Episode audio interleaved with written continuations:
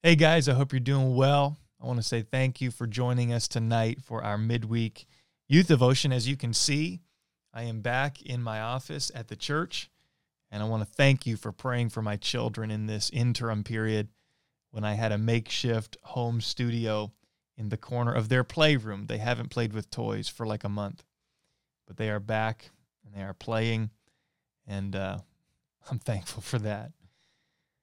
Tonight, I would like to briefly revisit uh, what we talked about last week from our devotion. And you may recall that we talked about a gap. It's the gap that exists between what we want to do and then what we end up actually doing, right? It's the gap between our intentions and our actions. And our goal, as we discussed, should be to close this gap and to become people who follow through and ultimately achieve our spiritual goals.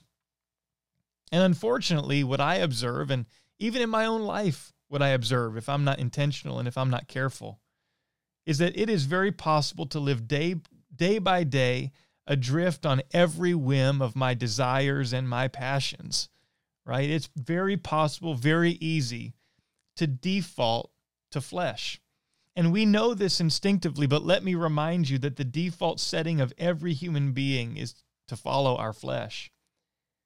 But our flesh is contrary to our every spiritual ambition. And if we live in this default mode, according to our flesh, our desires, and our passions, we will never rise to the level of our calling and our God given purpose.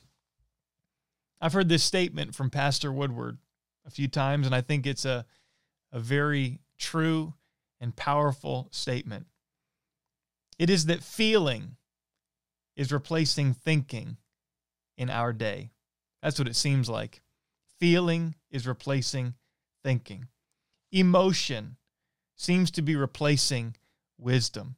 And that's why you get statements like, if it feels good, do it.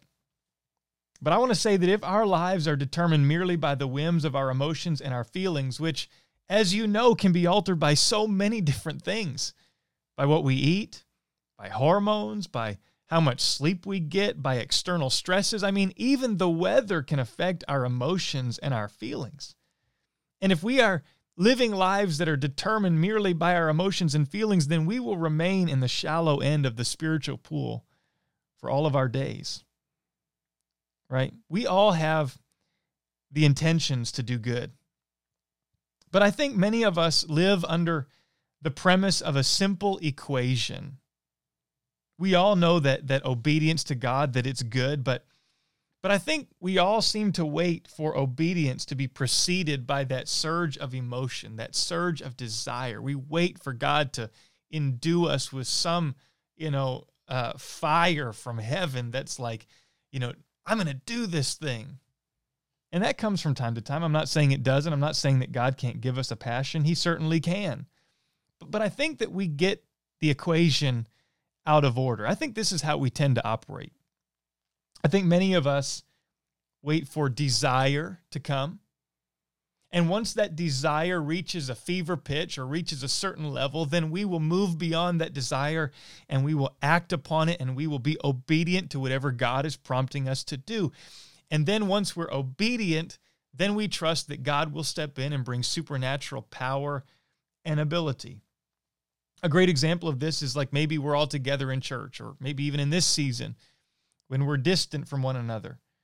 Maybe we feel that prompting to pray for somebody. God lays a name on our heart or something and and there's that prompting, there's that passion, there's that desire and and then we'll we'll maybe just go to our prayer closet and and then we'll pray, we'll act upon it, we'll obey and if we're in a church building together, we'll step across an aisle to lay a hand on somebody. And then after we obey, we've acted upon the feeling, we obey it, then we trust that God's going to step in and provide for the need and answer the prayer. But I would just suggest to you today that that maybe we get it out of order.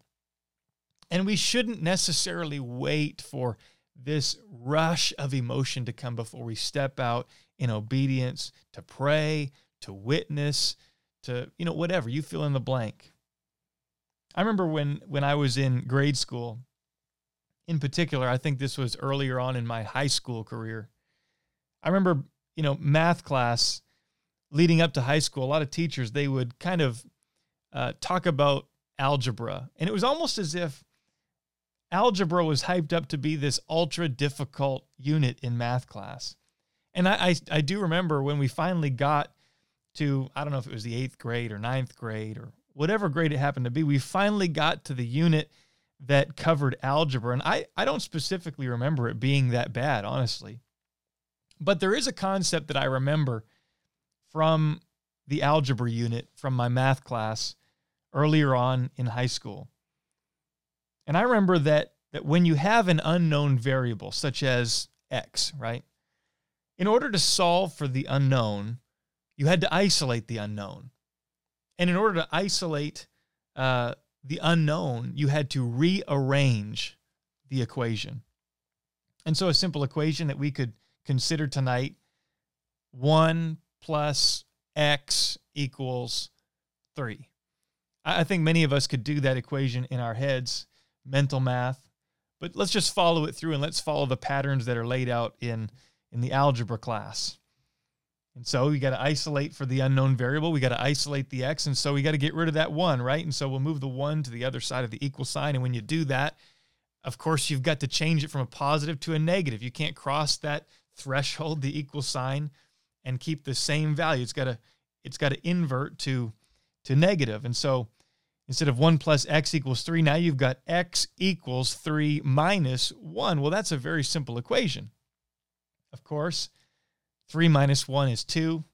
And so x equals 2. You had to rearrange the equation in order to find the answer you were looking for.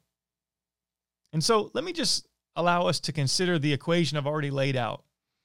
You know, you've got desire, which then will lead to obedience, which will then lead to God's power and ability. That's the way we tend to think about it, I think. But when I read a passage in Philippians chapter 2, it seems to rearrange that and flip the script on that equation for us. Consider what Paul said in Philippians chapter 2. I've always been intrigued by Philippians 2:13. It's a powerful verse that gives us a very powerful truth. Paul said this, "For it is God which worketh in you both to will and to do of his good pleasure. Now, I love this verse. I think it's powerful because not only does God promise to infuse our lives with, with supernatural ability, but he also promises that he will give us the will, he'll give us the want to. Paul said, God is working in you both to will, that means desire, giving you desire, but also to do. The Greek word there is energeo, and, and it means power, effectiveness. So Paul said God will give you the want to, and God will give you the supernatural ability uh, to perform his good pleasure or his will. And so, you know, again, bringing back our equation, you know, we think desire comes first. And if the desire is strong, then I'll obey. And once I obey, then God will step in and and bring about that doing power and that supernatural ability. But I would suggest to you that that equation is out of order and we must rearrange that equation. We must rearrange that equation because desire does not come first. Because you back up from verse 13 and you look at verse number 12. And I think when you read these two verses together, it, it shows us the proper order of the progression or the equ- equation. Verse 12 says, Wherefore, my beloved, as ye have always obeyed, not as in my presence only, but now much more in my absence, work out your own salvation with fear and trembling. And so here in verse 12, Paul is commending the Philippian church for, for being obedient to the word of God that, that he delivered to them. He commends them for not only obeying when he was present with them, but now for obeying even when he is gone. And when you read verse 12, it, it seems evident that the main theme is this concept of obedience. And when you read these two verses together, it's obvious that Paul flips the script on the normal equation or the normal uh, progression that we tend to gravitate towards. We think it's desire, obedience, and then God's supernatural ability. We often wait for that rush, that surge of passion and emotion to hit us before we step out in obedience to God's word. And, and then we trust that God will do his part and send his power, send his, his ability. But if this is how we live, we will often miss out on God working in and through our lives. Because in spite of whether or not we feel anything, obedience comes first. Rearrange it with me. Do it the way Paul lays it out for us. First, in verse 12, comes obedience, not desire, not emotion, not the want to, not the will, obedience. Simple obedience. And then after obedience, Paul said, Well, then we see God is working in you to will and to do, bringing about desire and supernatural ability. Flip it, rearrange it, change it around. Obedience, then desire, then God's supernatural ability. I like the way that the New Living Translation says it. Verse 12 Dear friends, you always followed my instructions when I was with you, and now that I'm away, it is even more important. Work hard to show the results of your salvation, obeying God with deep reverence and fear. For God is working in you, giving you the desire and the power to do what pleases Him. God will give you the desire, and He will give you the power to fulfill His will. I would say this way God will give you the want to, God will give you the ability to do what He said to do, but all of this is preceded by stepping out in obedience to His word. You see, God is just looking for somebody to obey Him and to step out, to not live life with this huge gap between our intentions and our actions, right? What we want to do and what we ultimately end up doing. God wants us to close this gap. And I said it last week, but but to take the Nike slogan, just do it. Obey.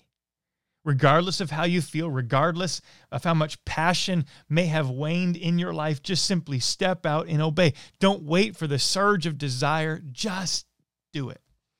Because passion follows action, and desire follows doing. So many times in scripture, I read about people who didn't necessarily feel like obeying God's will, but they did anyway.